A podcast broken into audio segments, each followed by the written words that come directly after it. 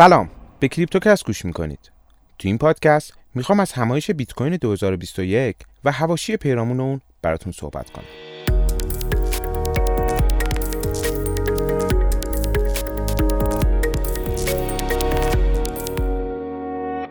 بیت کوین در یک هفته گذشته با از دست دادن حمایت 35 هزار دلار الگوی مثلث در تایم 4 ساعته رو رو به پایین شکست و با 12 درصد افت در محدوده 32 هزار دلار قرار گرفت.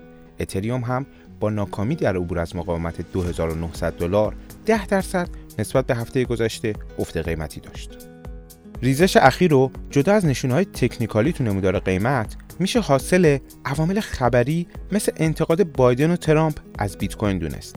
داده های در اون زنجیره ای نشون میده ماینرها تو این هفته حدود 5000 واحد بیت کوین فروختن و حجم انتقال بیت کوین از کیف پولای شخصی به حساب صرافی افزایش بده کرده که یه جورایی نشونه افزایش تقاضا به فروشه. ماه پیش گروه هکری دارک ساید با یک حمله سایبری شبکه خطوط نفتی آمریکا رو مختل کردند و در ازای اون درخواست باج از طریق بیت کوین رو داشتن. جو بایدن با اشاره به این قضیه اعلام کرد ارزهای دیجیتال پتانسیل بالایی به استفاده توسط هکرها و انجام فعالیت های غیرقانونی و پولشویی رو دارن. اون قراره تو اجلاس G7 راجع به این موضوع صحبت کنه و دونالد ترامپ رئیس جمهور قبلی آمریکا هم گفته بیت کوین فقط یک پروژه کلاهبرداریه.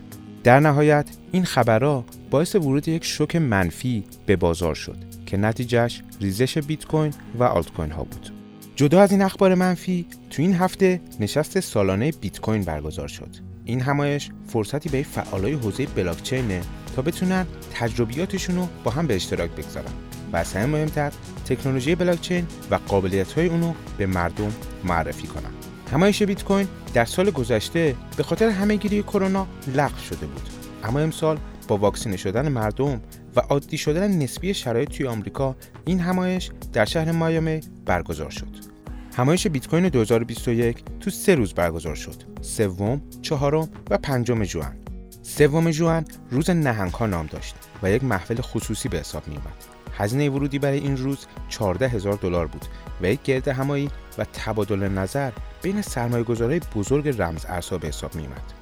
از سخنرانه کلیدی این روز میشه به مایک نووگراد مدیرعامل شرکت سرمایه‌گذاری گلکسی اشاره کرد که اونو وارن بافت دنیای کریپتو می‌دونه چهارم و پنجم جوان روزای عمومی این همایش بود که بیش از 60 هزار بازدید کننده داشت فرانسیس سوارز شهردار مایامی در افتتاحیه این همایش گفت که اون خودش بیت کوین رو تو قیمت 40 هزار دلار خریده البته باید بگم فرانسیس سوارز خودش از طرفدارای تکنولوژی بلاکچینه و تلاشای اون باعث شد که این همایش امسال به جای لس آنجلس تو مایامی برگزار بشه و اون قصد داره این شهر رو به پایتخت بلاکچین دنیا تبدیل کنه.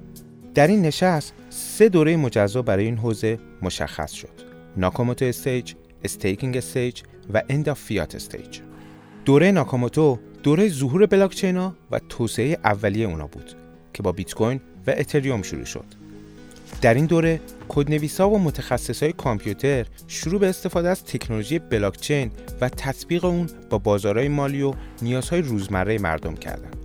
دوره استیکینگ در واقع زمانیه که سرمایه‌گذارا وارد این حوزه شدن و شروع به خرید و نگهداری رمز ارزها به عنوان یک دارایی پرپتانسیل کردند و رمز ارزها توسط معاملهگرها و نوسانگیرها به عنوان یک دارایی سود شناسایی شد که در حال حاضر تو این دوره به سر می‌بریم.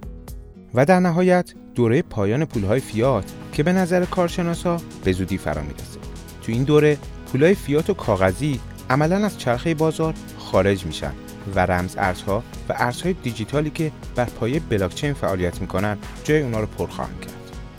توی پرانتز باید بگم رمز ارزها همون داراییهایی هستند که در فضای بلاکچین فعالیت می‌کنن مثل بیت کوین، اتریوم یا استیبل کوین هایی مثل تتر و یا توکن هایی که تو بستر بلاکچین های دیگه فعالیت می‌کنن مثل یونی اما ارزهای دیجیتال یا digital currencies در واقع هر نوع دارایی دیجیتال به حساب میان که تو این فضا ایجاد و استفاده میشن و میشه گفت رمز ارزها هم زیر مجموعه‌ای از ارزهای دیجیتال به حساب میان و تفاوتشون در اینه که ارزهای دیجیتال لزوما در بستر بلاکچین فعالیت نمی‌کنن.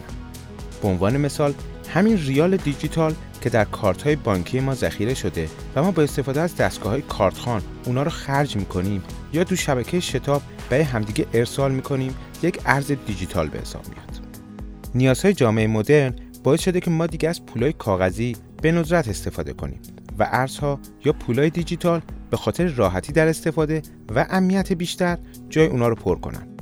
اما جامعه بیت کوین معتقده رمز ارزها به خاطر ماهیتشون امنیت بالاتری دارن و کاربرد پذیرترن به همین دلیل به زودی جای پولای دیجیتال رو می‌گیرن. همایش بیت کوین میزبان سخنرانایی از حوزه سیاست هم بود. افرادی مثل ران پاول سناتور بازنشسته و سینتیا لامیس سناتور ایالت وایومینگ هم تو این همایش سخنرانی کردند. ران پاول معتقده که جامعه نیاز به استقلال مالی داره و این تنها می‌تونه از طریق رمز ارزها محقق بشه چون اونا در محیط بلاکچین فعالیت می‌کنن و تحت کنترل دولت ها یا بانک های مرکزی نیستن از سخنرانای دیگه این همایش میشه از جک دورسی بنیانگذار توییتر و یا مایکل سیلر مدیرعامل شرکت مایکرو استراتژی و حتی تونی هاوک ورزشکار حرفه‌ای المپیک که پارسال گفته بود 6 ساله در بیت کوین سرمایه گذاری کرده و تو این بازار حضور داره نام برد. این همایش شامل بحث و سخنرانی های تخصصی برای بهبود عملکرد بلاکچین ها و چالش های استفاده از این فناوری تو حوزه های مختلف و راهکارهای پیش رو بود و صحبت زیادی هم در ارتباط با دلایل برتری رمز ارزها نسبت به پوله های فیات و ضرورت استفاده از اونها مطرح شد. اما نکته جالب این همایش غیبت و یا میشه گفت عدم دعوت از سلبریتی معروف این حوزه ایلان ماسک بود. برخلاف اینکه ایلان ماسک خودش رو دوج فادر می‌دونه افراد متخصص تو حوزه رمز ارزها خیلی به اون اتکان نمی‌کنن و معتقدن ایلان با کمک محبوبیت بالای خودش در میون مردم در حال دستکاری تو بازار و قیمتها به نفع خودشه تو این همایش حتی بنری هم وجود داشت که به ماسک پیشنهاد کرده بود به جای رمز ارزها به اسپیس ایکس و فرستادن مردم به فضا تمرکز کنه نه فرستادن دوج به ماه اتفاقا تو این هفته گروه هکری معروف آنانیموس با انتشار یک ویدئو ایلان ماسک رو تهدید به حمله سایبری کرد. اونا تو این ویدئو مدعی شدن که ماسک با دستکاری توی بازار و تغییر قیمت ها درآمد خیلی بالایی داشته که همشو از مردم عادی به دست آورده.